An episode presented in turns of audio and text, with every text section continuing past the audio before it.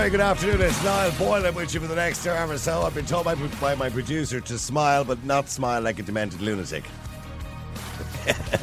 is is that like a demented lunatic? So lots of interesting things happening in the world, by the way. Can I just point out? And last night you might have read some of the news in relation to, for example, uh, the EU now positively looking at Ukraine joining the EU. So I think we're kind of just abandoning all the conditions of EU membership, even though you know, territorial integrity is not a formal condition of joining the EU. Everyone understands that you need to control your territory before you can actually access uh, the European Union. It's madness, really, isn't it, when you when you think about it, that we're allowing a country to join the EU, which politically is a very corrupt country and always was. Let's be clear about it. Europe had nothing good to say about Ukraine before this war, because remember, of course, Zelensky was he was listed in the Panama Papers. Do you remember that? Everybody kind of forgets about these things. It was a politically corrupt country uh, before that, but all of a sudden, yeah, you can join the EU, and that has serious connotations, of course, for the rest of the European Union, particularly if they're still in the middle of a war. Anyways, well, Leo Varadkar casually just said final lockdowns in December 2021 may not have been needed.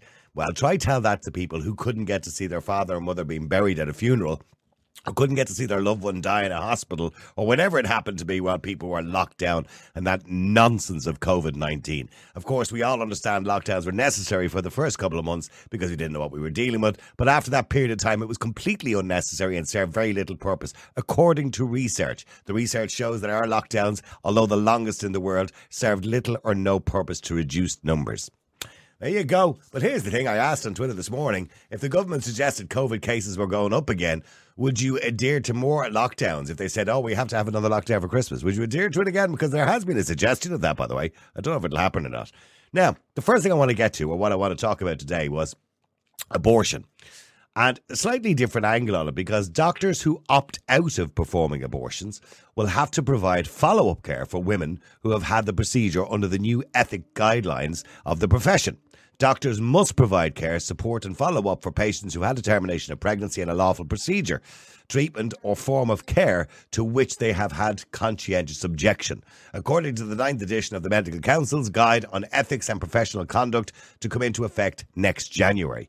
Now, this change has been criticised by many, and it still means a doctor objecting uh, to the termination of pregnancy must be involved in the decision to terminate the pregnancy, or must be involved, should I say, the decision for aftercare of terminating a pregnancy. Now, Louise O'Reilly from Sinn Féin recently said that they do not agree, Sinn Féin obviously, do not agree that medical professionals who invoke the conscientious clause should be exempt from referring a patient for the necessary medical treatment they seek. Labour Party spokesman for Health, Alan Kelly. Who were the Labour Party, by the way? Who are they? Oh, yeah, remember them? They were a political party in Ireland that nobody looks at anymore and nobody even votes for. Anyway, Alan Kelly explicitly requested that institutions should not be granted conscientious objection, and so uh, did uh, Deputy Catherine Murphy, speaking for the Social Democrats. She said, While the ministers have assured me that there can be no conscientious objection on the part of institutions, it would be remiss of us to ignore the fact that certain boards of management potentially could instruct their staff to adhere to internal guidelines and regulations. We must ensure legislation covers these eventualities. Bríd Smith Oh, no surprise here. People Before Profit said was most uh, the most extreme opponent of freedom of conscience. She said we need much stronger impetus, uh, whereby objecting doctors must refer on. The referral must be immediate and not be denied, and there there has to be criminal sanction for those refusing to do so. This is the same party, by the way, who wants to remove the criminality from abortion in the first place, but they want criminal sanction on doctors who refuse to do it or refuse to pass it on. Now, as we know, campaigners and people before profit are seeking to change abortion laws to remove the restrictions that were put in after the, the referendum. The three day cooling off period, the 12 week cut off point, criminalising doctors who perform abortions after the 12 weeks, and if they had their way, they would remove the conscientious objection as well, or those who allow to refuse. Now, according to those who defend the right to conscientious objection and the terms refusal of care by campaigners, they say refusal of care is an offensive, derogatory term and derogatory language. It ignores the conscientious objection or the, the right to conscientious objection under international law. So, do you think doctors should be allowed to object to perform an abortion on religious or moral grounds? And should they be allowed to object to aftercare? So, in other words, let's say a, a, woman goes to a doctor or a hospital to have a termination of pregnancy and she needs aftercare. She needs complica- uh, there's complications and she needs healthcare. And she goes to a GP who's a Christian. And he said, I'm sorry, I don't do that. You'll have to go somewhere else because unfortunately I don't agree with termination of pregnancy. Do you think he should be allowed to refuse the aftercare? Because according to campaigners for pro choice, they will say that abortion is basic women's health care. That's what they refer to it as health care. Personally, I don't believe it is healthcare, but they say it's healthcare. And who am I to argue with them? Uh, the number is 085 122 55. That's 085 122 55. By the way, don't forget, please subscribe to our website, niallboylan.com. You will be supporting the show, giving us the option, or the, uh, should I say, giving us the opportunity to bring people on the air to have their opinion uncensored. And remember, every single day, um, when you uh, subscribe on the website, we randomly pick one person and we send them a mug. And in case you don't believe us, Maureen, who will be on in a few minutes, most likely, because of course abortion is one of the hot topics for her, um, she obviously subscribed to the website and we sent her down a mug. There's a picture of her with her mug. See? So just in case you think we make it all up, that's Maureen there. You'll hear on the air a little bit shortly, shortly about 10 minutes. And she's got her mug in her hand. All right. Anyway, let me go to David first if I can. David, hi, how are you? How are you, Niall? Good. David, do you believe conscientious objection? Firstly, should it be allowed at all? Yeah, I do. I do think there should be conscientious objection because a doctor sign up to. Uh, Your phone line is just breaking up a little bit, David. How long do you switch you over onto another line? See if I've been, I've been, I've been wondering, I was trying to get the signal. Ter- terrible signal in Kildare for some reason. Oh yeah, go, um, go ahead. Um, so, uh, yeah, I definitely believe there should be conscientious objection. I think doctors uh, sign up to, uh, uh if, if, the Hippocratic Oath is anything to go off, uh, they agree to do no harm. And certainly abortion is doing harm. But, but that's not the um, view of pro choicers, obviously. But yeah, I, I agree with you. Yeah.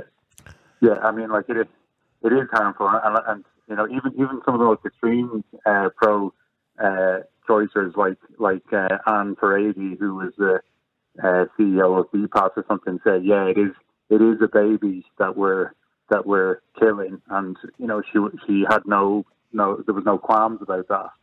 Um, so I mean that's just to, mm. that's just putting putting that out there. But yeah, no, absolutely, a doctor should be able to have no part in that. Um, and it's you know the people who are who believe that that's okay. They want us to kind of believe that it's called healthcare, but it actually is not. It's an elective procedure that doesn't it doesn't sort any medical conditions out. The only thing it does, it, unless of course we're talking about a woman's life being in danger or whatever it happens. Yeah, but that's not that's not before the before the whole Eighth Amendment thing. That, there was all, already provisions. There was provision. in the law. Yes, that, there was. And and and in any case, um, uh, there, there would be there'd be no doctor left in question that if there was any procedure necessary to kind of save the life of a mother, then then and the unfortunate side effect would be the that the baby died in the process. It's not the intention, and that's where the intention is everything. Um, what about what about so, these new guidelines from January the first? Uh, the medical council said its new ethics guidelines mean that doctors who refuse on the grounds of a conscientious objection must now provide aftercare, which they wouldn't have had to do before. And uh, now, I suppose well, I, aftercare is kind of different, isn't it, to some degree? Well, I think it's I think it's part of a kind of a chilling effect of trying to shut down any. I think they're trying to weed out any doctor that. Um, that has is in any way pro-life or is in any way kind of not supporting that the kind of the new regime. And in any case, like doctor, I don't know any doctors. Like as you can probably tell, I'm pro-life myself, but um, there's never been a like there's the pro-life organisations and kind of there's, there's aftercare for women who've who've kind of there's women hurt and there's um, Silent No More and different women's groups of women who regret their abortion and can avail of aftercare. And in, in many cases, actually, where there's a like a botched or failed abortion, and this has been the case in the UK and other countries, they usually get very sparse aftercare from abortion providers and end up going to a pro-life organisation where they're they're provided with where there's doctors available to mm-hmm. provide for them. Um, I know, But like, should, but should a doctor, if I if I'm a doctor who refuses, um, you know, to terminate a pregnancy or refuses abortions, you know, on my practice or in my practice, Yeah, and yeah. a woman comes to me and says, "Listen, you know, I, I obviously went to the UK or I, I've been to another doctor further afield, uh, and I had an abortion already, but doctor, I'm having a few complications. Can, can, can I refuse as a doctor? Can I turn around and say, well, look, I've already told you I don't get involved in that. You'll have to go somewhere else." I'd be very, very, very hard pushed to, to find a doctor who would refuse a woman um, uh, aftercare if she's having complications. Well, well, somebody must have, for them to bring these new guidelines in, somebody must have refused it. Well, I, I actually don't think it. I think it's kind of part of the same thing where they're where they're saying people are being intimidated by people praying outside uh, hospitals and stuff. Mm, yeah. and and and and that, and I think that that's part that's part of the problem is like they're coming up with these um, things that people are protesting outside of ho- hospitals when they actually aren't, and even the, the Garda commissioner Drew uh, whatever Drew Harris or whatever his name is uh, was saying there aren't any reports of people being accosted or anything, and and uh, but it's part of this. Well, well, we've seen in the UK, you know, a woman being arrested for silently praying. In other words, she was arrested for a thought in her head. Exactly, and it's part of the whole kind of it's part of this whole kind of free speech thing as well to remove free speech. Well, she didn't even speak. She hadn't even said anything. Yeah, she was yeah, just standing there, and, and she was asked what she was there for, and she was saying, "Well, I'm here as in solidarity with women who don't agree with abortion, but I'm praying." And she said, well, and she was praying silently in her own head, and they arrested her and charged her. Well, stay there for a second because I want to go to Sophie and uh, Aga as well, but I do want to go to Maureen first if I can. Maureen, hi, how are you? Hi, Niall. How are you? Uh, Maureen, uh, um, no stranger to this topic because obviously you completely disagree with abortion, but the new guidelines that have been set aside, these are from the Medical Council, are talking about follow up care for women. So, you know, should a doctor have any right to object to follow up care? Yes, they should. Of course. They don't agree with it. They don't agree with it in the first place. So why should they be forced to um, participate in follow-up care? Because that will be healthcare. Whatever about your feelings on abortion, which clearly in some people's view is not healthcare. If a woman has complications, let's say she has a bleed after she has an abortion somewhere else and goes to her own doctor, surely he has a duty then to help that woman.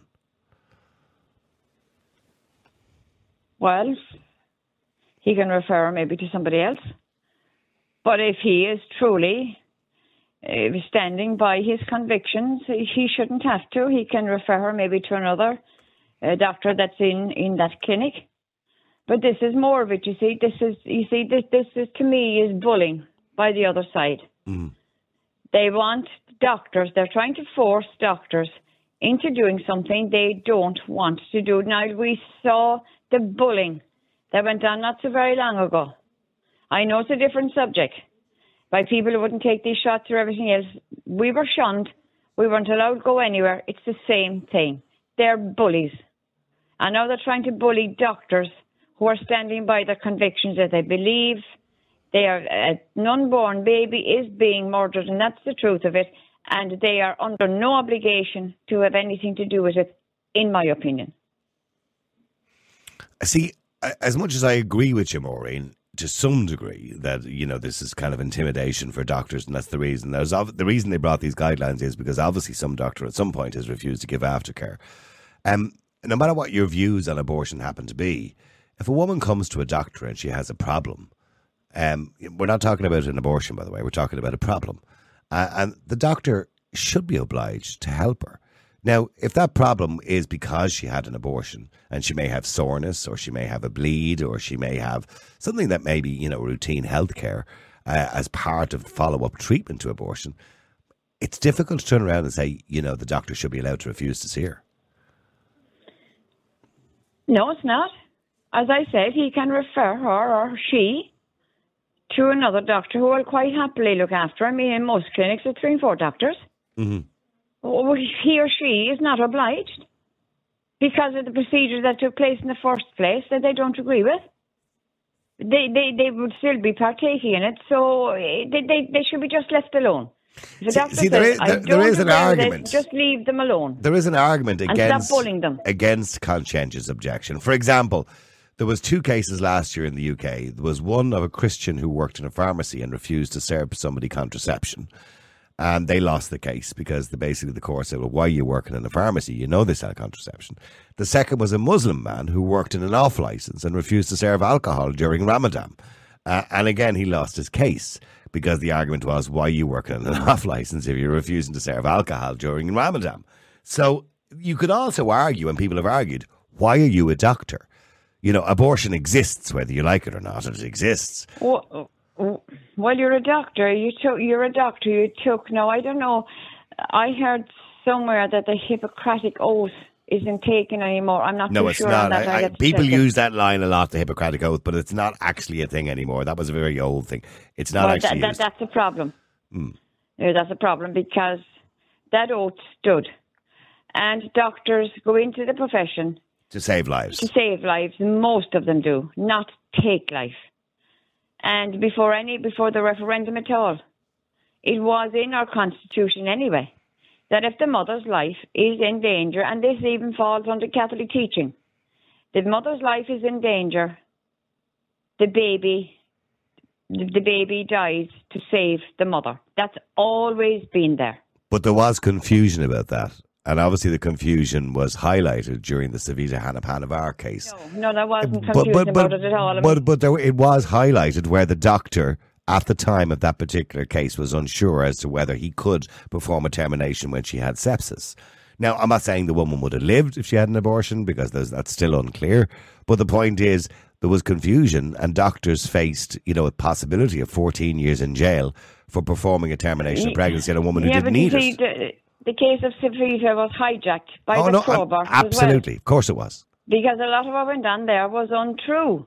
But you, but you And- know as well as I do, the media will always use a particular case, you know, to, to push a narrative. themselves. Yeah, of course. Yeah. Well, stay, well, stay there. Let me just go to Savita. Uh, Savita, I was going to say to Sophie. Hi, Sophie. Hey, how are you doing? How you doing? Nice to talk to you again, Sophie. I mean, th- there's two questions here. for us. do you agree with a conscientious objection, and also then the new guidelines from the Medical Council for, come into effect in January, by doctors, even if they have a conscientious objection, they must provide aftercare. I agree with conscientious objection, but when it comes to aftercare, I think that's bringing it into a different area. I think you have that's moving into judgment and punishment, um, which, if they are doing it for conscientious reasons, makes them a little bit of a hypocrite. But I do believe they should be allowed to conscientiously object to performing not just something like abortion if they have a deep feeling about it, because also you imagine if you're in a vulnerable position as a woman and you're having an abortion and a doctor is resenting or uncomfortable with doing that, the energy of that room is very important and, and it's something which is very difficult and traumatic is going to become much worse because people underestimate that when somebody is performing any job, if they're doing it with a bad heart, it's very harmful. Absolutely. But as regards giving somebody aftercare, I think it comes down to everybody really looking at their values. And if you value life, you're hardly going to turn around and and judge somebody and, and let them die or let them feel uh, more vulnerable, Yeah. injured, or suffer. Exactly. So I disagree with that. Now, as regards to the legislation that that bunch of yahoos are bringing in, not one piece of legislation has ever got any other objective but to divide, harm, and uh, You're talking about people before profit, obviously, yeah. No, no. Well, I don't. Do you know what? They they are. It's like Aer Lingus food on the flights in the eighties. They're all different colours, but they taste the same. You know, like whether it was fish, salmon, or beef. So I don't d- differentiate. They have all signed up under a contract to serve. Now they're acting like puppets and they act like opposition, but have no doubt they are all serving the same beast, and they know it, and they've admitted it. Uh, Okay, but, but, but getting back to conscientious objection in itself, and I understand exactly why a doctor might want to do that, but obviously I'm taking a neutral position and saying that, you know, I mentioned the two cases to Maureen in the UK with a Muslim ref, uh, refusing to serve alcohol during Ramadan and an off license, a Christian refusing to provide contraception in a pharmacy. I mean, the, the argument is if you become a doctor, this is part of what doctors do. You know, termination of pregnancy is quite common around the world, whether you like whether you like it or not. Yes, but there may be a doctor who disagrees with certain things. Like, for example, even if they were to do tra- transition surgery in children. You have, To, if we live in a world where you are not allowed to make a free will choice in your conscience, then we're in a very dangerous world. And that doesn't just go for doctors; it goes for Gardaí and ever everybody. So I think every single individual, regardless of whether they have a role or an acting role that they're playing, that goes for politicians too. I think we need to always remind people you're making a free will choice. They don't like that, but you're making a free will choice, and there are consequences. Okay, but so what, what happens if I'm a de- devout Christian doctor and you come in to me, Sophie, and you're looking for the contraceptive pill, and I say, sorry, I don't agree with that, so I'm not going to give you a prescription for it? Is that acceptable? Yes. And I send you off somewhere. Well, I don't even send you off somewhere else because, according to the conscientious objection, many doctors at the time, going back a few years ago, I remember discussing this at the time, um, even said that they didn't even want to refer people because they said then they would be playing a role in it. I don't think anybody should be forced to, to act against their conscience. But then why become a doctor? I- I'm just curious because that's part of being a doctor, isn't it? Prescribing the contraceptive pill. procedures- There's lots of procedures now that are business procedures, or that you know a doctor may have an awareness or an understanding, or he may have had a personal experience himself. Now that can go in the extreme. Do you remember that doctor who did the symphysiotomy surgery Yes. on the pelvics of the women? Yeah. Do you remember the other bloke who took out the uh, the ovaries of every woman he had under the knife? That's right. I think, if I'm correct, that their reasons for doing that, or one of them, obviously they were mentally ill and they were sadists, but I think one of them, his mother or his wife had died. So don't underestimate the fact that there are some people who are mentally ill as well, and you don't want them as your as your doctor. Just because somebody has qualifications or a name or an acting role doesn't mean they are. Oh, I know, I know, each I know. person has to discern I know doctors differ, patients die. Yeah, I've heard that saying before. Well, do me a favour, stay there for a second, Maureen and Sophie. John, stay with me, and Aga, I'll be with you now in two minutes. Well, actually, seven seconds, because I just have to go to a quick break. Niall Boylan has been told to shut up from the time he was in school. And all through his life, they just keep telling him to shut up. But not anymore. Because now he has his own live podcast, the Niall Boylan Podcast. All right, let's go to Aga if I can. Aga, hi, how are you? Hi, how are you now? Good. Aga, for, uh, well, there's two questions today. Should you be allowed to conscious, conscientiously object? And if you are, should you be allowed to give or refuse to give follow up care? Okay, so I was listening to uh, to the other guys there, and um, I just want to say this.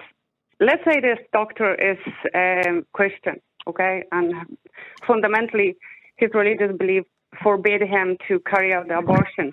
I would say he he would be allowed to, to refuse carry out the abortion. That's my that's my personal opinion because of his religious belief. Because technically speaking, aiding and abetting a sin for Christian is forbidden. Okay, Yeah. but if it comes to aftercare, I think as a Christian specifically, he should he should care for that person. He should help them to get out of it. So first of all, he shouldn't be judging the person for doing what they've done from the Christian perspective because that's let's say if there is a sin, if someone classed that as a sin, it's their sin. It's not the doctor's sin. He's not in his religious belief, he's not responsible for that what that person done. However, he did um, that. That's his profession. That's what he kind of vowed to do: to care for other people, to save their lives. So he's not there to judge what this person done, but he's there to care for that person. Mm-hmm. Okay, and and that's fundamentally what I believe in. He that he is he has a right to refuse to carry out abortion, but he hasn't got the right to refuse to care to care for the person. Okay, I, I, okay, well, stay there, Aga. Maureen, that's a fair point. You know, if you're a real Christian, well, then you wouldn't judge somebody for what they've done. And Aga makes the point, and so does Sophie, in fairness, that, you know, you have a right to refuse to do it, but if the person comes back looking for aftercare, you know, that's nothing to do essentially with the abortion or the decision to have an abortion. It's to do with somebody's health. But it is something to do with the- abortion, Niall. You see, that's the problem. And if you are a Christian, in the eyes of a Christian, and especially where I'm Catholic, it is a sin. It is and a sin, but thing, it's not in the up to eyes you of to the judge, Ca- in the eyes of the Ca- in the eyes of the Catholic Church, you partake Yeah, but in an abortion. Maureen- Maureen, Would you you let me finish? Uh, well, okay, You You're not let me Well, hang on, no, no, hang on. One, one at a time. Let Maureen finish, and Aga, I'll let you respond to her. partake in an abortion, Mhm. you either send some for one, you partake in it in any way, shape, or form, you even vote for that referendum, But, under but, the but Maureen, they're not partaking in the abortion. They're only partaking in communicated. they're only partaking in the healthcare afterwards. They shouldn't have to because they knew what went on before. Sorry, Aggie, you wanted to respond to what Maureen They said. have nothing to do I with wanted it. to respond to Maureen, uh, first of all, asking her, uh, okay, so if you were to refuse the care, how would you answer Jesus telling him, sorry, I refuse the care because because I dis- fundamentally disagree for caring for this person? And also, didn't just Jesus sat with taxpayers? So th- this kind of goes to show you Christian people are there to care for other people and to love them without judging them. But that does not mean that they can um, that they can support them in their sin. So that's what I'm saying. If the doctor was to participate in carrying out the abortion, so essentially he's aiding and abetting the sin. That's that's what he shouldn't be doing as a Christian. But his fundamental role is to care for the person who came seeking for help. So let's say that person had a complication and it's in a really bad state. Very much Christians should help in the situation. 100%. percent mm-hmm. And it's according to the Bible. So if Catholic believe in the Bible, that's very much, that's, that's what's in it. Do you, do you not see that, Maureen? And as much as they're agreeing with the other point you're making about participating in the abortion or the process of abortion or termination of pregnancy, they're disagreeing with you in the point that if a woman comes back and, for example, let's say, as said, she's had an abortion and she has a bleed or something like that, internal bleed, I, and and yes, I know what you're saying. yeah, and and she Well, comes the doctor and said, "Listen, I had an abortion last week, doctor. I was in England, or I had an abortion in another county, or whatever. But I, I've noticed I have a bleed." Would you expect that doctor to turn around to her and say, "Well, I'm sorry, you know, you've had an abortion. I don't agree with that. I'm on conscientious grounds, so you'll have to go and find another doctor to deal with your bleed." Would you really? Yes, I would. you would expect Yes, a doctor to do that? Yes, he can, and he, they should have the right to do that. Because it is a sin, and if they're a Christian doctor, they're looking at it as a sin, and they're not going to be partaking in any way, shape, or form. I'm looking here, by the way, in the Bible itself, Romans, I shouldn't, I know people give out to me for quoting the Bible, uh, 12, 20, 21. Uh, to the contrary, if your enemy is hungry, feed him. If he is thirsty, give him something to drink. Uh, for by uh, so doing, you will uh, heap burning coals on his head. Do not be overcome by evil, but overcome evil with good. Do you ever hear that? Have you ever heard that? Thing? Thank you. That's in the Bible, by the way. So, in other words, you feed your enemy, you give them drinks if they're thirsty. You know, in other words, it, it goes back to that old thing. You know, you go, don't go down to somebody else's level. Do you know what I mean? We're better than that. Would- you not agree, Maureen? No, because we're talking, we're talking about a different subject. We're talking about abortion, Ireland. Let's stick to the subject. No, but I, I, I'm only, I'm only using that as a also moral. the- it is Sin is a also in the Bible, Sophie, um, well, and it's called go ahead. It, it is called actually. Um, well, we'll, we'll have it now. It's a canonical punishment for offences such as heresy, violation of seal of confession, but it is also in there that if you support abortion, you have an abortion, you have uh, you. It's actually called latae sententiae, which means automatic excommunication. Well, I, know- I know that the church will excommunicate anybody who performs an abortion. Well, uh, Sophie, uh, you what want that to. means well- is that you can't proceed. No, but that Yeah, but you're not- yeah, but you're not performing the abortion outside the church. okay. Uh, It doesn't matter if you vote for it. You must still, before you receive Holy Communion, you must go to confession and, and confess that you supported abortion, you voted for it, you uh, accompanied somebody that was going to an abortion. That's what that excommunication is about. Sorry, Sophie, you wanted to say something there to Maureen. Go ahead. And that's Canon 930, that's Okay. Canon 1397. Okay, go ahead, Maureen. Or go ahead, Sophie. Um, I want to be kind and, and, and considerate to Maureen because I do really understand how belief systems have been have, have, have created this, you know, the, people's belief, and they're good people, really good people, trying to be good people in a world that's pulling the rug from under them. But, and I don't like to get into Bible quotes and things like that, but I think the the quote Maureen about brother, let me remove the splinter in your eye before you throw a wooden beam at somebody else. I think what we're talking about is two different things. One of them is, as you say, participating in something against your conscience, right down to your heart and soul. And you don't have to be a Christian to do that. You can just, you can often get a feeling this this isn't right, mm. and you you don't, you shouldn't even have to. We shouldn't have to logicize all of our feelings. There's a big difference, Maureen, between a belief and a knowing. When you know in your heart and soul that something is right or wrong, right down to the cells of your body. You don't even need a Bible to do no harm, take no one's property, and protect the vulnerable. But I'm, I'm lacking a sense of the love that I would assume that one would hold if you do hold something like the, the consciousness of Christ in your heart. And I'm just concerned. And the other thing I'd ask you, Maureen, is how many unmarried women have you opened your door to who didn't? Or do you do you assume that if they had sex before marriage or got found themselves pregnant, um, especially in the background of the world that there is. Maureen, would you, if a if a young girl down the road was being um, was having to choose, would you take her into your home, Maureen, and look after her? What do you mean, child? take her into my home and take her into my home and look after her? She's keeping her baby. No, no yes, would you do that? Yes, yes, I, I, would. Right. Well, I, I know no a girl problem. in that position. I know a girl in that position, and Mm. she told me, "I can't do this. I can't have a baby. I have no one, I've no family support. I, I, I can't be with this abusive man who took advantage of me, but I don't feel like I want an abortion. So you're telling me that you would take her into your home and we'd contact you in six months' time and you'd give her the love of your Bible. And, and I mean love, I don't mean judgment. And not, and is she a sinner, Maureen? This is after. See, no, see, this is this is the point. I, I think you're you're making the point very well, Sophia and Maureen. It's an interesting question. So, a young girl comes to you with her baby to the door, and she's not married. And would you No, take her into? pregnant now, pregnant. Uh, uh, she's pregnant, Yes, and she's not I married. said I would if And I you would okay. Well, then, well, then, is that not exactly the same thing that we're asking of you now? Because as much as you know, she must be a sinner because she's had sex before marriage, so she must no, be a it's sinner. not. Well, well, no, Same thing. She, didn't kill her baby, Niall. no, no, but hang on. But she's still committing a sin according to the Bible because she's had sex before marriage. I'm just saying. And yet you're willing, because it's already happened and she's already pregnant, you're willing to help that woman because you're a good charitable Christian person. But Yes, okay, but but but the sinner who has the abortion, to kill her baby, that's the difference. no, but okay, but that's all equally a sin. So a sinner who has an abortion, according to your Christian world, um, are you not willing to forgive that sin and then look after them if they come to your door?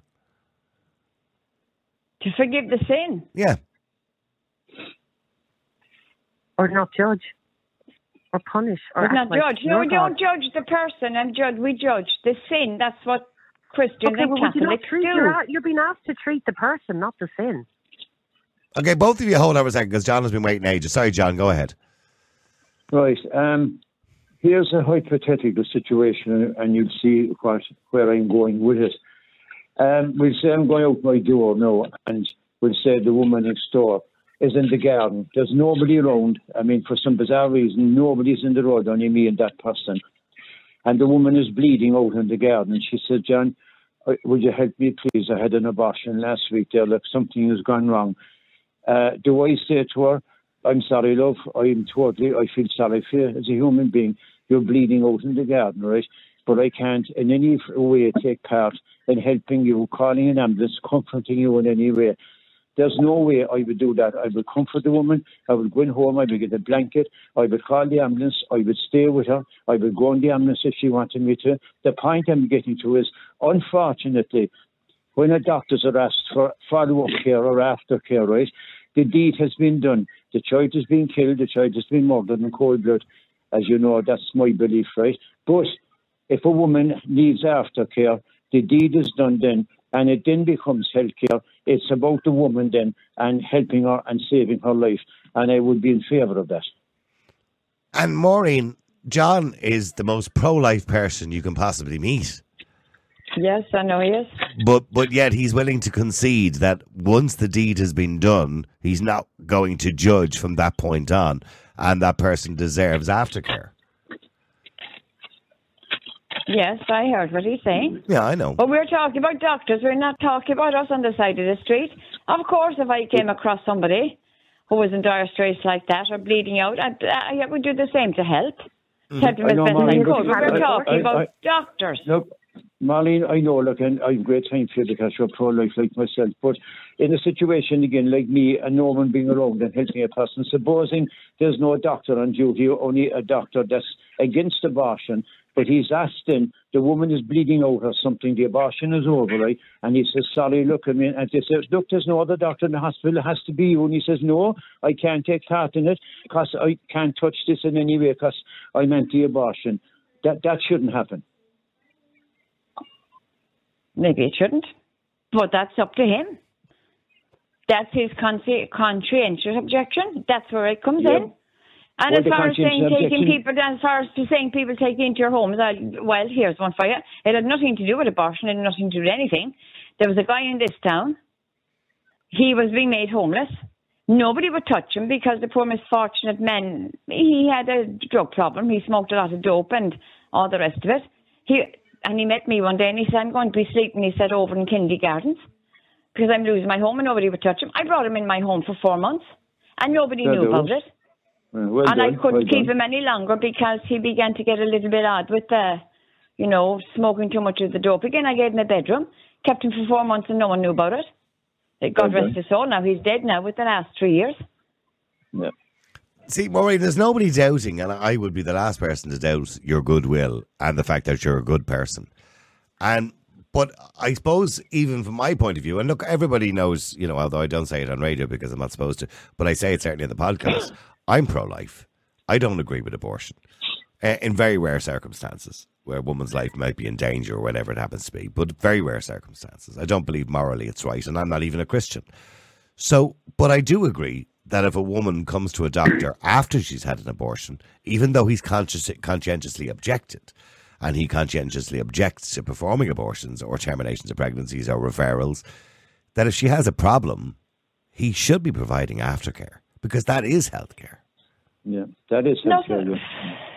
Well, if there's another doctor there that can do it, he can refer her if he wants to. He doesn't have to do it. But that's, That's what but, I'm that, but, saying. but that but that's you know that's denying a service that that could he can be ring up the guy next door and the others, the others, because in most clinics now, most places, there's three or four doctors on anyway. Mm. He can just make a call and put through and go, um, "Could you see this lady, please?" That's all he has Well, to now- do. I would be And- 100 percent. I mean, against any doctor or nurse or midwife being forced to participate in an abortion in a hospital or in any medical setting. Right, I would 100 percent stand with him there.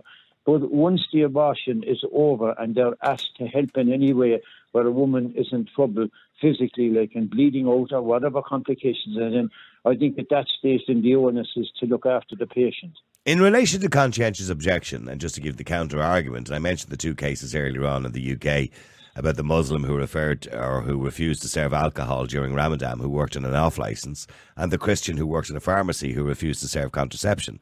And both those cases, those people uh, won or lost their case because the courts decided you're in a job where you knew that would be the case. You knew if you were becoming a pharmacist, you'd have to, you know, serve the contraceptive pill or condoms or whatever it would be.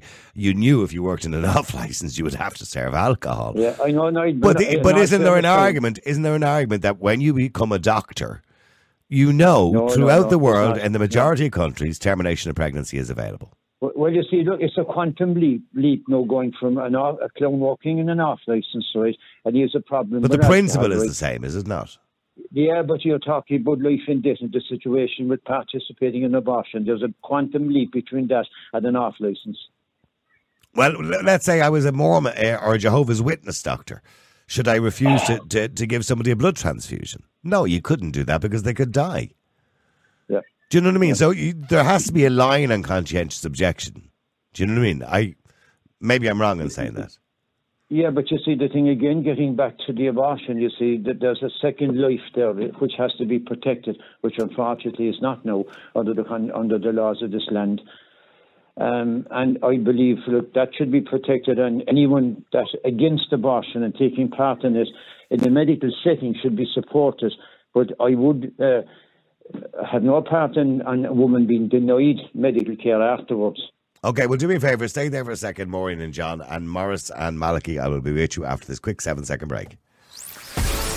Niall Boylan has been told to shut up from the time he was in school. And all through his life, they just keep telling him to shut up.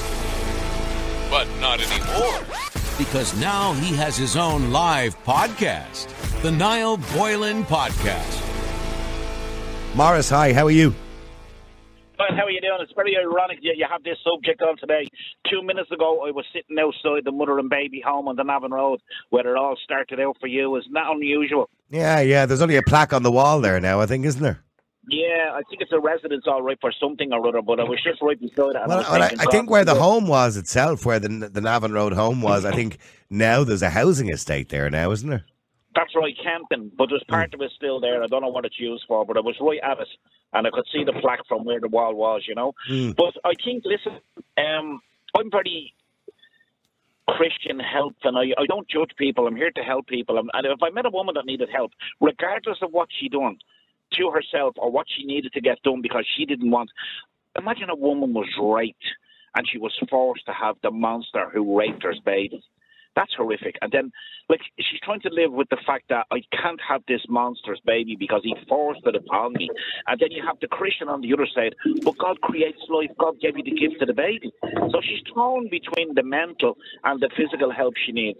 If a doctor doesn't agree with abortion, I let him. We were all given free will. But if a woman approaches or a girl approaches and saying, "Look, I need help. I've had an abortion three weeks ago. I'm not in the right frame of mind. My mental health's all over the place." I think you should help her because you've been given a gift by God to put the hand out to help. Like they take an oath for a doctor to preserve life and to help life. And then on the other hand, when you have Maureen talking there about, oh, it's non-Christian, it's against the law, it's a mortal sin. Eamon Casey had children. Mick Cleary had children. They were pontificating to us with one hand and doing dirty deeds on the other hand. Now, What would I Eamon said Casey was did- killing an unborn child is a mortal sin, is what I said. I understand that, but like the church were corrupt too and, and got women into trouble and treated them horribly. And Eamon Casey lied. I know good women like my mother and other women of that age, and they went to the priest and they said, "My husband is not treating me very well," and they told me before they passed. The priest said to them, "Go home and do what your husband tells you." He wouldn't say that to his mother, being a priest. You know, so I, I think we're a little bit we, we we're, we're inclined to forget. And I'll tell you one thing that haunted me, Niall, over the weekend.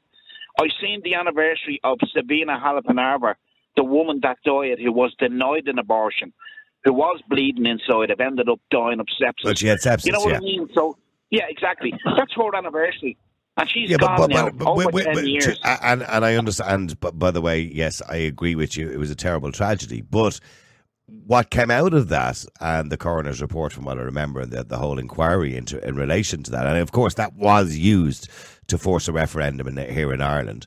But what came out of that was from the experts, no matter whether she had a, had a termination or not, it still didn't suggest that it would have saved her life.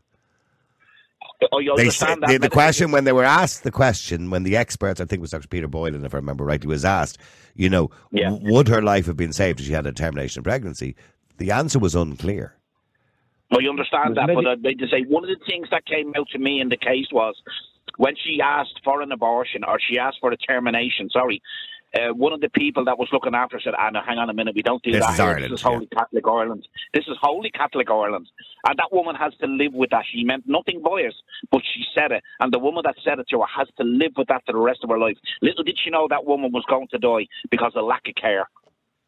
Well, that So woman- any Well, woman that according to needs Savita, well, well, according to Savita's husband, she never asked for a, an abortion.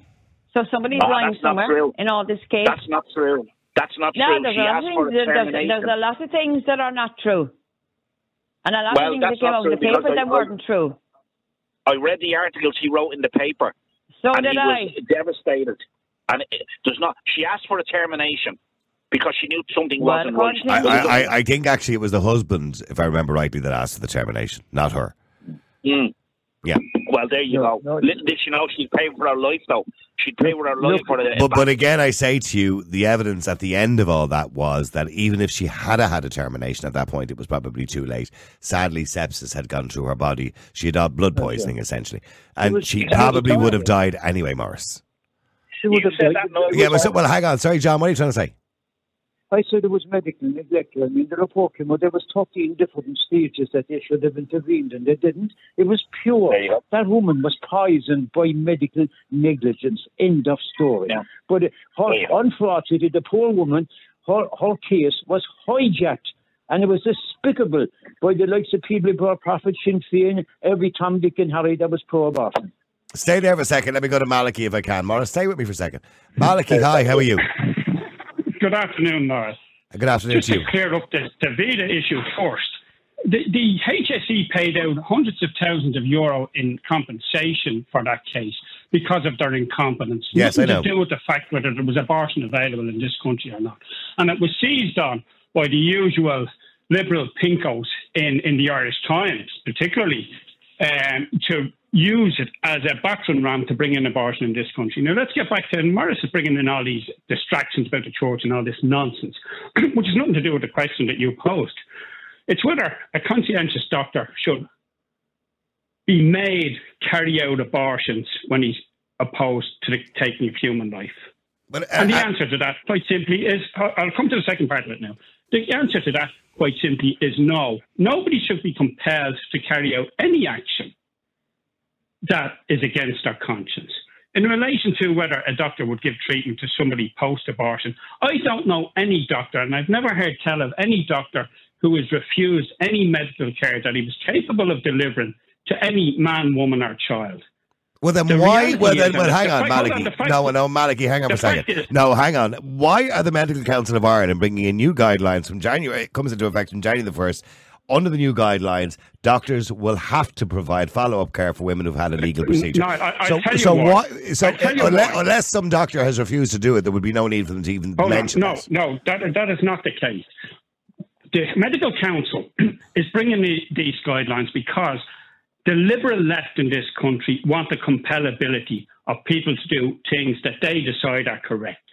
There, in this country now, there is no um, allowance made for people who don't want to follow the diktats of the liberal left.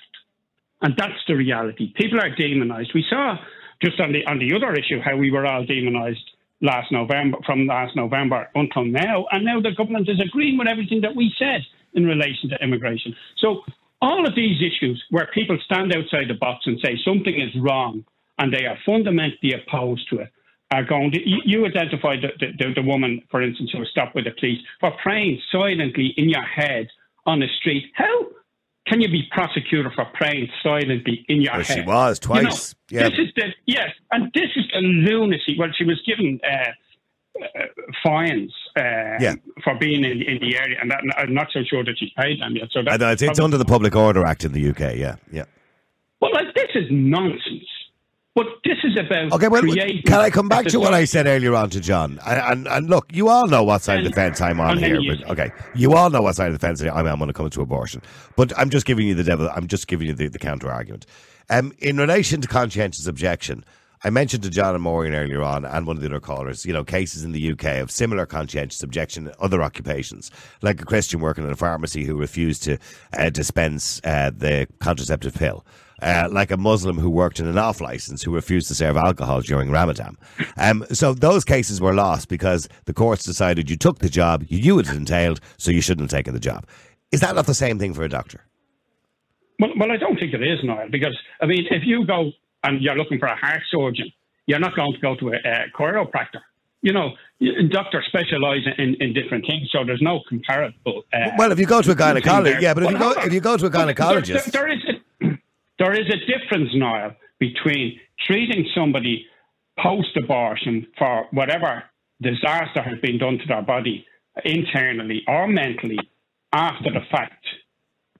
Then, I mean, there's no equality with taking that child's life. They're two totally separate things. And I don't know, and I've never seen it reported anywhere that any doctor refused care to a woman who was still, for instance, still bleeding after an abortion. But remember, people have left abortion clinics in England, particularly Irish women, just before this came in. An Irish woman bled to death in a taxi, if I recall correctly, um, after going into an abortion clinic and being ripped apart and the child ripped out of her. You know, this is what's happening. And, and, you know, there's no account being taken in the real world by the Liberal left of the mental anguish that visits women after they have an abortion. And that goes right on through through all of their life. And you will see that many of the, the, the and this will come true, and then the figures will show this in due course, that a huge percentage of, of women and of men whose children have been t- taken from them and killed, of women who have had abortions will be suffering from mental health problems as we go through the. the well, I, I, have no doubt, and I've spoken to many people over the years on radio, both on radio and on the podcast as well, who've had serious regrets in relation to abortion. I've also spoken to women who don't have, well, who claim they don't have regrets. Uh, well, stay, well, stay there, Malachy. Let me go to Eileen as for well. a woman. Yeah, okay, stay there, Malachy. Eileen, hi, how are you? Hello, how are you now? Go ahead, Eileen. Um, what do you want to say? I just want to say doctors take an oath when they're when they go into training. The Hippocratic Hippocratic oath. I don't actually think they that- take that anymore, but but, but I know the, I know what you're talking about, but I don't think they actually Yeah. physically do that anymore. Go. I, th- I think they, I, th- I think they do, Mm. um, and that they go to look after their patients. So Yeah. whatever the case, they need to look after their patients. And as you said, you know, the Muslim working in the off license and not agreeing to serve, you know, Alcohol. drink Yeah. as a ram- Ramadan. Uh, no, they have to look after their patients, and most doctors are men of science. And I don't imagine any doctor would refuse to give a woman care at post-abortion or pre-abortion. Well, many doctors are refusing to give women care pre-abortion. Now, post-abortion, as Malachy rightly said, I don't know of any cases of it. But do do you believe that if a woman goes to a doctor, and let's say he is a Christian, um, do you Yeah. believe he should be allowed to say to her, "No, sorry, I don't do termination of pregnancy," and then she turns around and says, "Well, you can direct me to somebody who does," and he goes, "No, sorry, I can't direct you to anybody because that's not what I do. I can't get involved in that. It's against my morals." Do you believe a doctor should be allowed to refuse a woman? No, I don't. I mean, I, I think they, they take a note to look after people, and that's what they should do. And obviously, if she's going to the doctor for help, whether you know mentally she's not able or physically she's not able to ha- go through with the pregnancy, so that's why she goes to the doctor looking for help. Mm-hmm.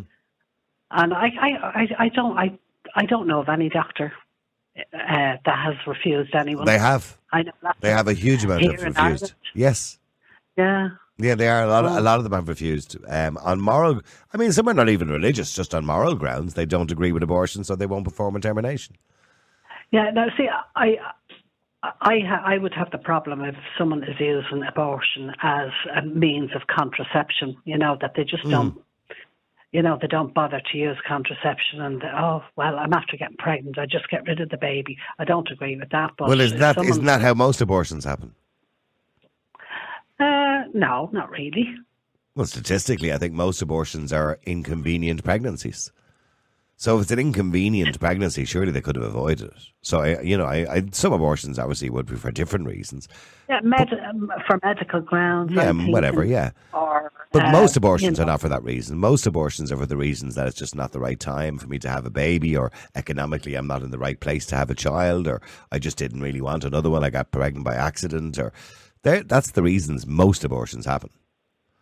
Yeah, well, I mean, it's it's up to the woman. I think it's her choice. You know, Mm. if she if she feels she's not able for whatever reason, financial, medically, uh, Yeah. physical, uh, you know, she's not able to go through it. Uh, she should be able to get help from a doctor. Well, well, well, hang on, Malachy. There you go. Eileen says a doctor basically. Well, I don't know whether they still do the Hippocratic oath, but basically, you know, takes an oath essentially. You know, when you're becoming a doctor to provide care uh, for a woman or a man. No, for the Hippocratic oath is to do no harm. Yeah. Clearly, a doctor who opposes abortion believes that taking the child's life is doing harm. And he also probably believes that taking the child out of the mother's womb and killing it is going to do the mother irreparable damage as well. So, sorry, um, you know, to do doctors- hold on. Let me finish the point. Let me finish the point. Doc- Okay. you cannot compel somebody to do something that they fundamentally oppose. There are plenty of doctors, and you can go through the, from the National Women's Council right through to every other left wing funded NGO or government organisation in this country who will give you 101 doctors to go to who rip the child out of you and kill it. You know, so why do we need to say that 100% of doctors should do this You because, because, according, because according to Stephen Donnelly, women are not getting the service that they need because so many Well, doctors well, are actually, are actually refusing to do it. I'd rather, Niall, that Stephen Donnelly would actually sort out the real problems in the health service. Well, he, well, he believes this. Well, he Right. believes this is a real problem. Well, he's also a man who believes that the health service executive is capable of running the health system and that we have one of the best health systems in the world. Well, and who believes well, if he said that, you he's delusional. Yeah.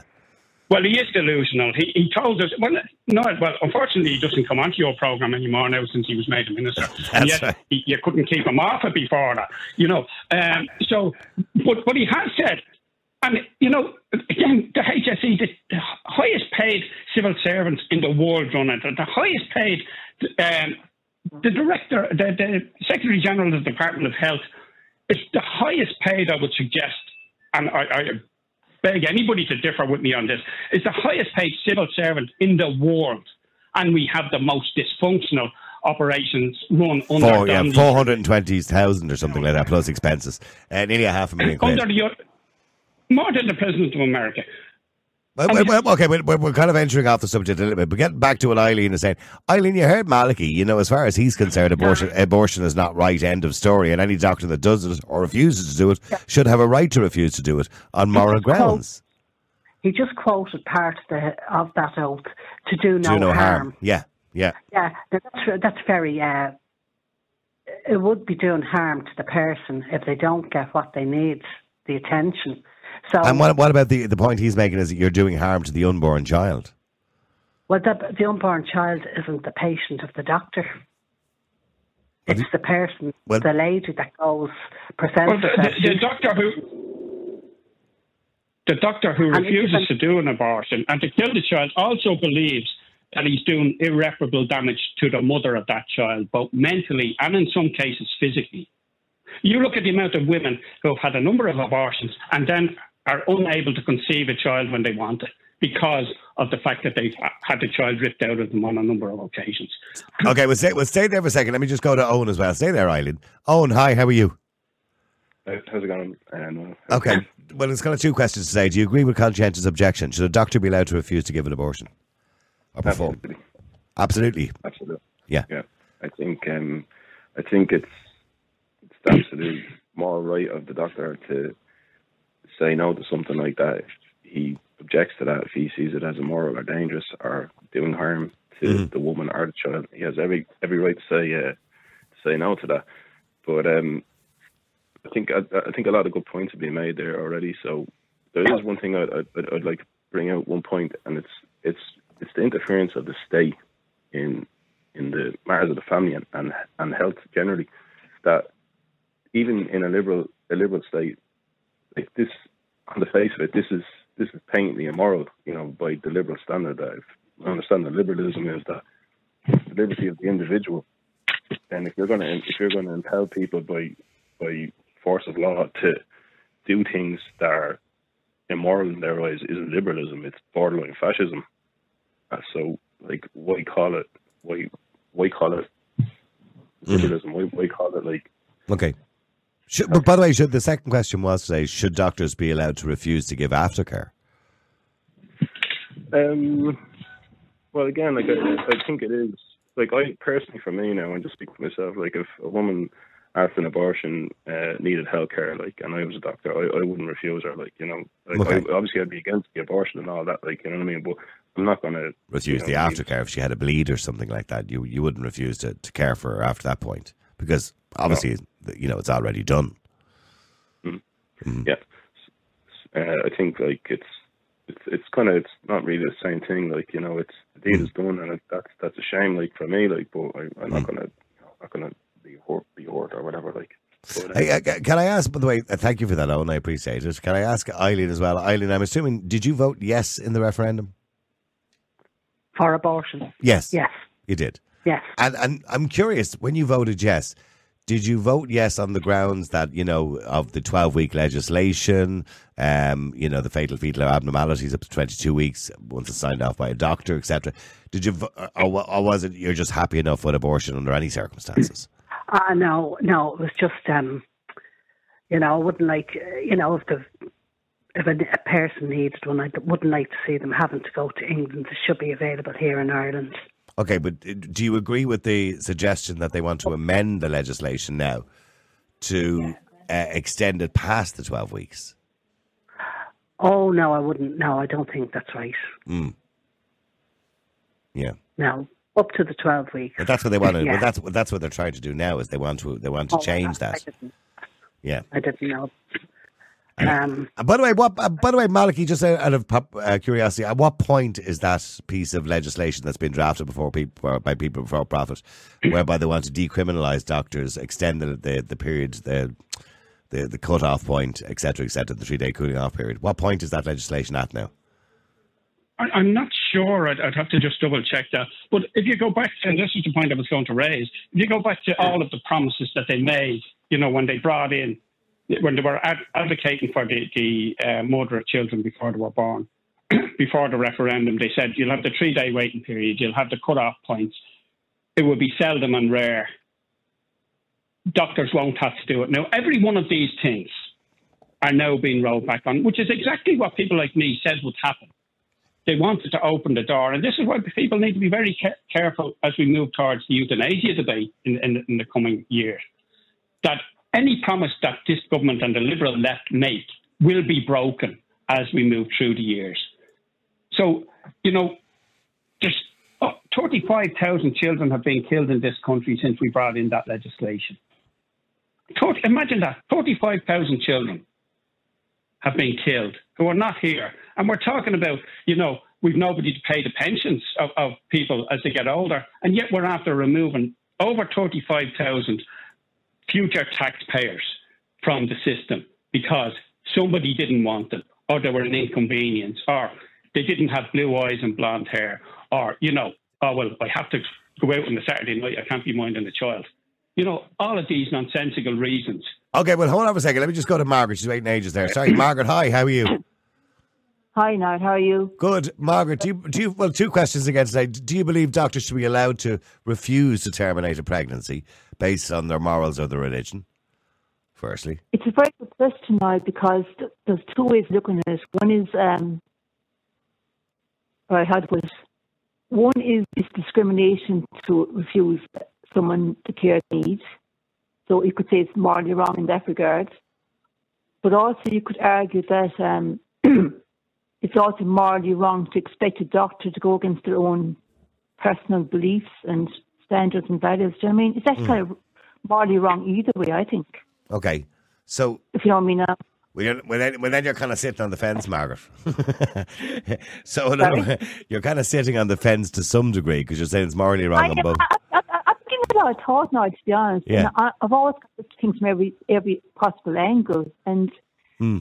Yeah. and would, would, we, like you or me or anyone else, would we go against our, would we, would we choose to go against our own morals or values? Do you know what I mean? Why should a doctor be expected to as well? You could look at it that way. Well, see, If they're pro-choice and women will, or some women will argue that abortion is health care. And if you're a doctor, you need to provide, or you should provide abortions because you should provide health care. Well, I've been, I'm a very outspoken person by nature. Doesn't always do me favours, but I am. But I personally don't think abortion is health care. I, I, I believe it's down to the, the woman herself to make, make her own personal choices regarding her body and her life and all that. Mm. I, Yeah. I just don't see health care. The after Thanks so much. treatment. Yeah. The after. Okay, thank you very much. Sorry, say it again, Margaret. The after what? I'd say the after treatment now you could regard as health care. Yes. That in itself. I, I don't regard the actual abortion procedure as health care. Yes, I think that's actually quite insulting to women, unless, of course, it is a, a question of uh, life or death. I don't think it it is healthcare. Thank you for that, Margaret. Let me go to Morris as well. Morris, hi, how are you? Uh, good, thanks, Niall. Thanks. I'm good. Morris, what would you like to say?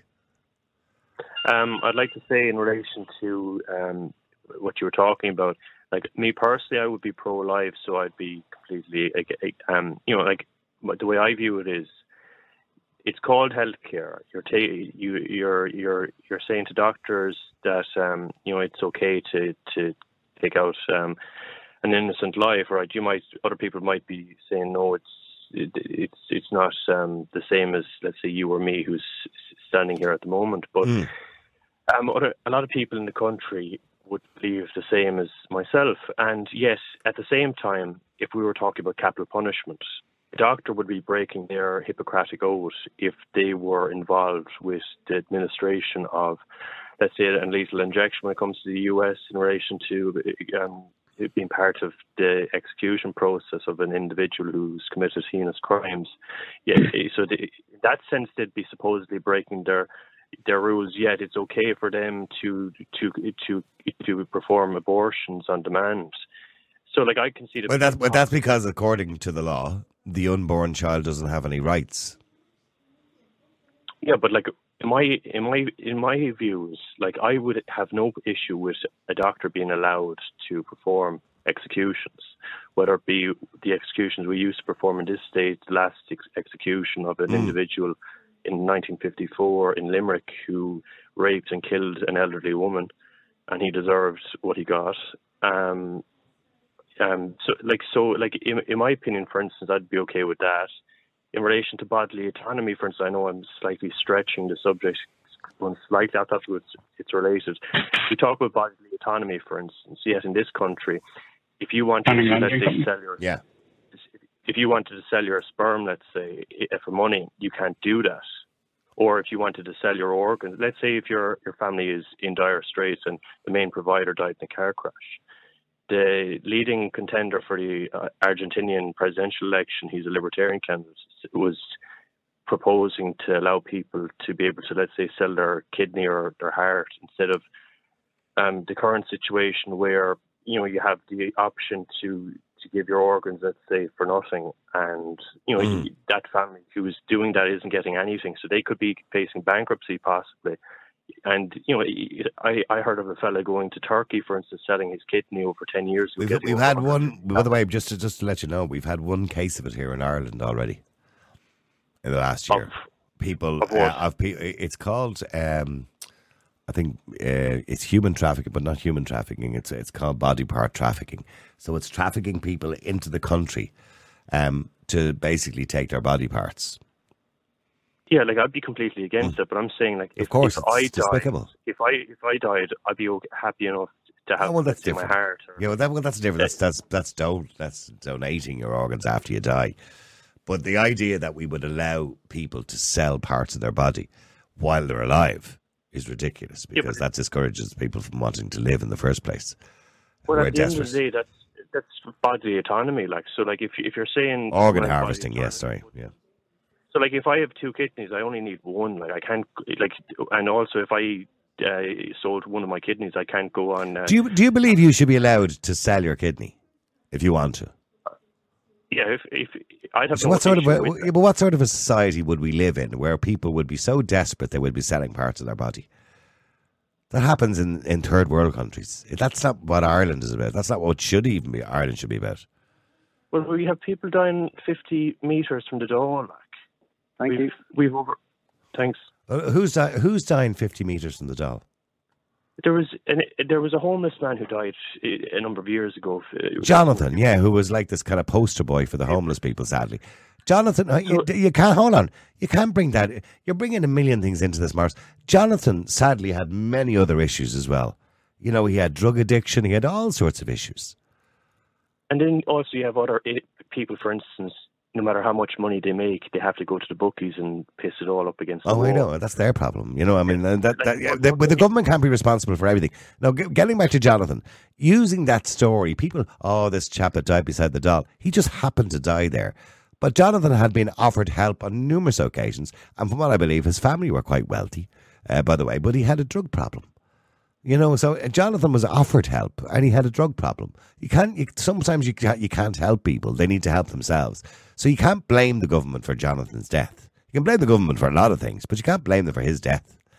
You know Yeah, what I mean? but you can't then say to people that you can't do. Like, for instance, I could make. I was offered. uh, How I got onto that topic was I was outside a Dublin pub in 2018, and I was offered. A woman came up to me. She looked fairly off, you know, going by her clothes and her handbag, and she straight up asked me within five minutes, um, could I have a sperm sample from you? I says.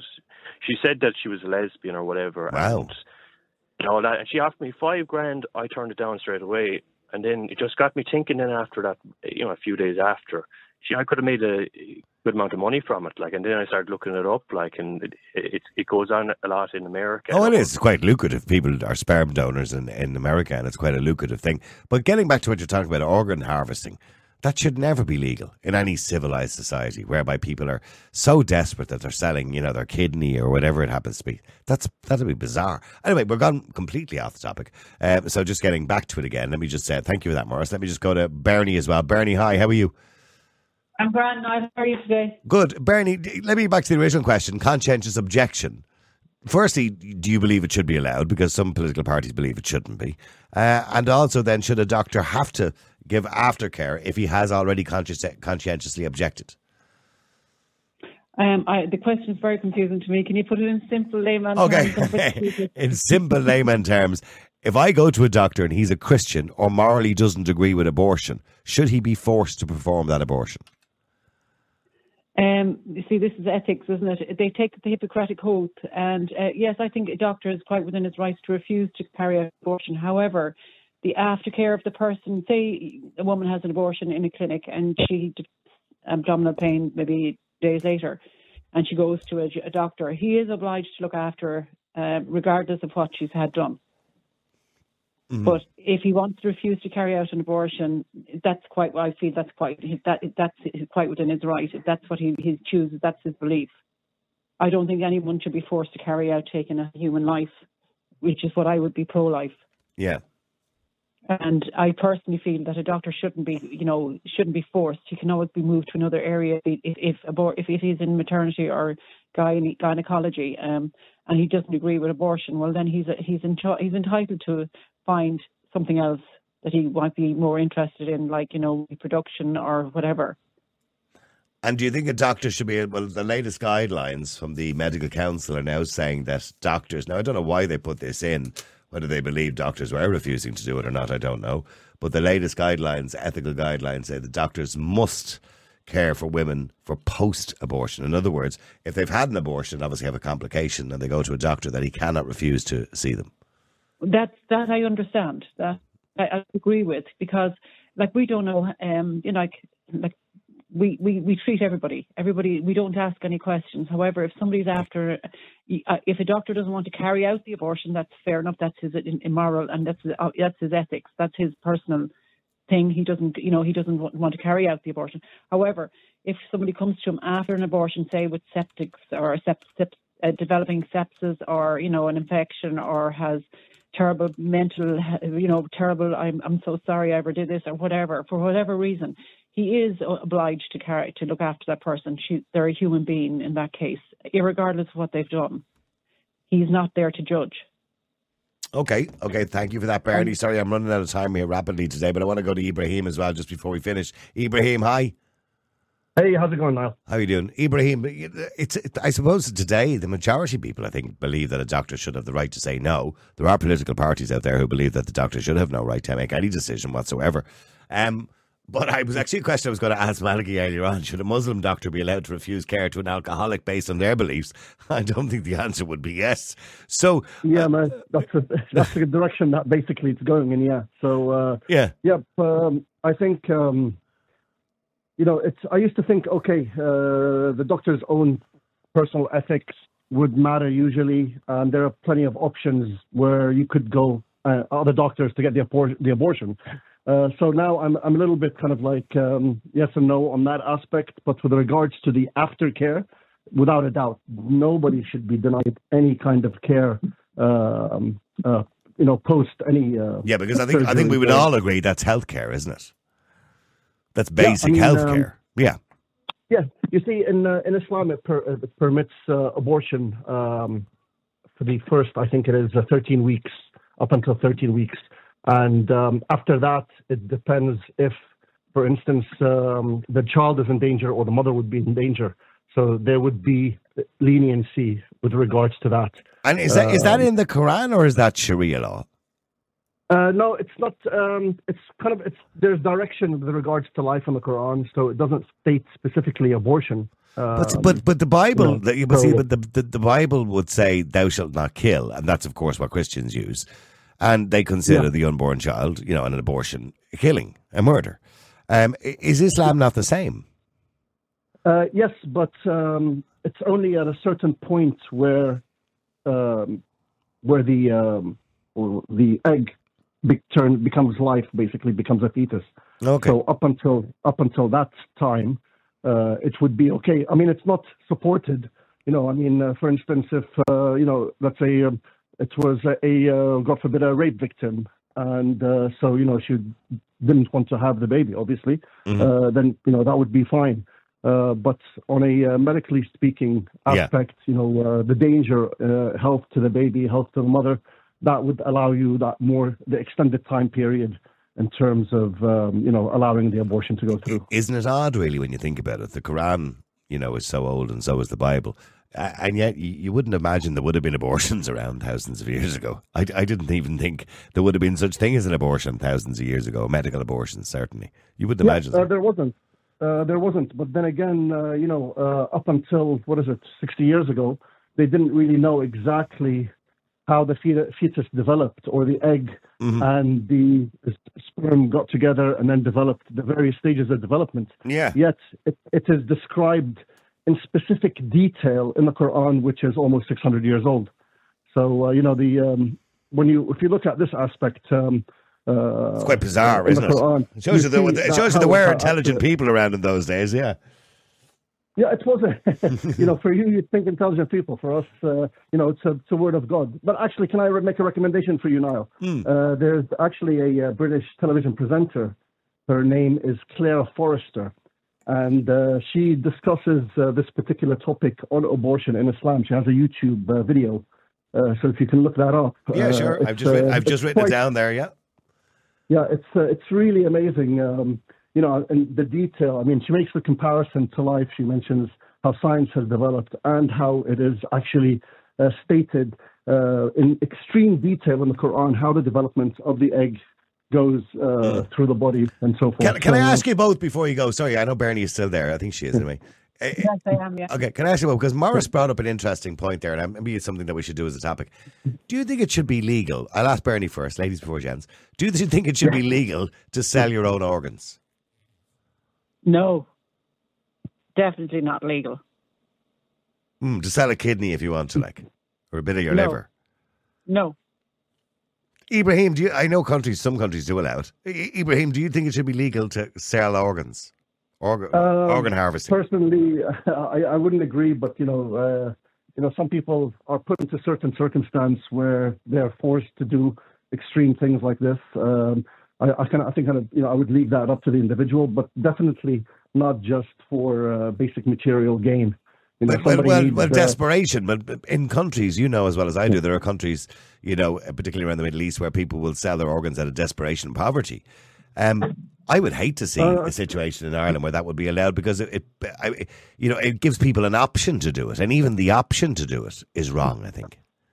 Yeah, but uh, to be honest, in I, I lived in the Middle East region uh, 20 years before I came here. Um, I was working uh, in Saudi Arabia and I traveled the area extensively. Um, so I really have never heard of that being done there. The Mm. only place I know that it was done is in uh, Israel.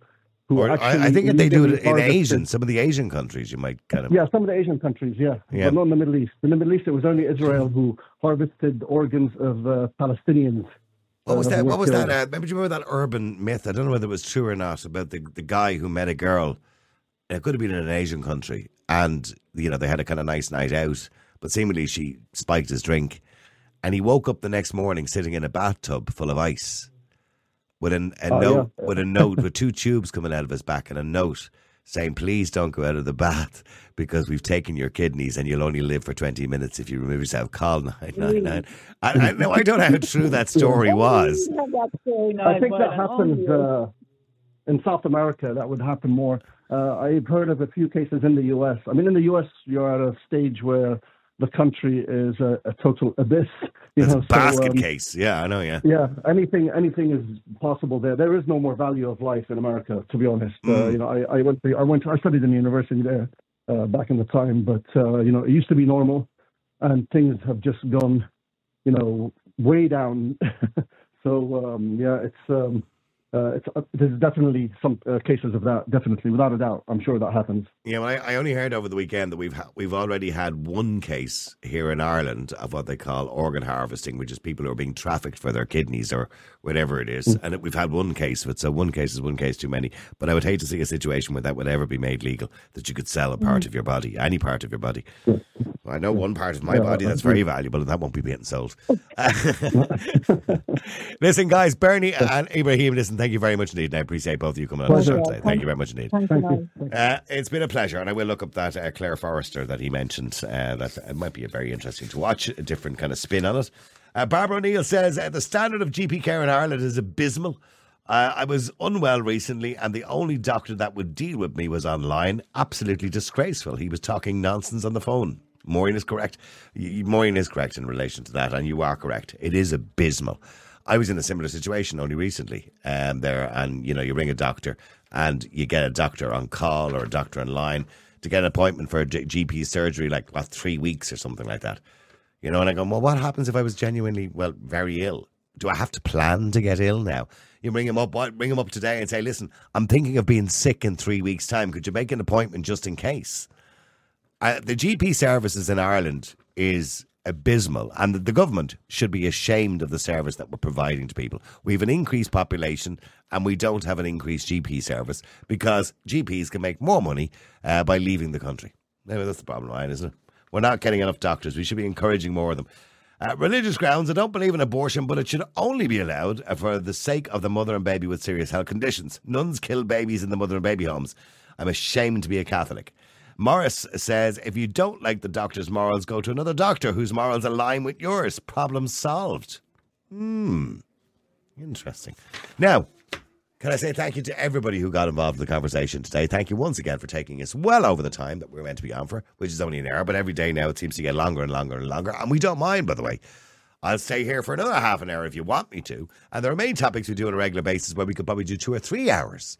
But here's the thing we would love to do a lot more of this, and we would love to extend the show. And there is a way we could do that.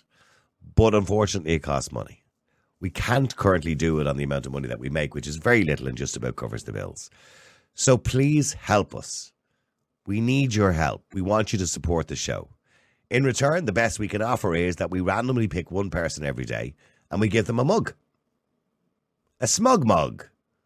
That's not quite what they look like, by the way. We're going to have to get another picture because they do have a white rim on the top. I'll show you exactly what they look like because Maureen got one for signing up there recently. And she sent in a photograph because she was delighted with her mug.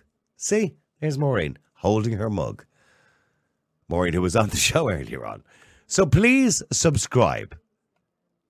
It's five ninety nine a month on the website, and it helps us to provide the show for you. We might not always agree with you, you might not always agree with us, but that's what it's all about. Uncensored conversations.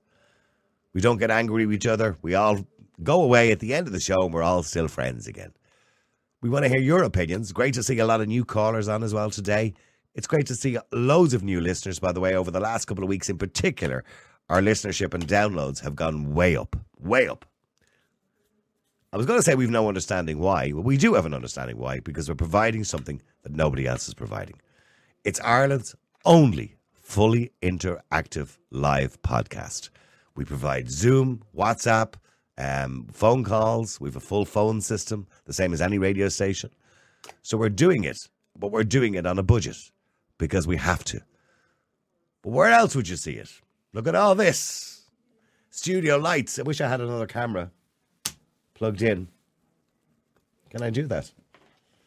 Can I plug this in? If I plug this in, let me just see. Oh no, that won't plug into there. Oh yeah, I could do it with this one. Watch this. I'll give you a little bit of a bird's eye view that nobody normally gets to see, right? Of the studio. Yeah. If I switch that over, there you go. So there's what I can see. And as you can see, we've got studio lights, soundproofing. There's the screens all in front of me. Look at that. There you go. Look. So that's what I get to see.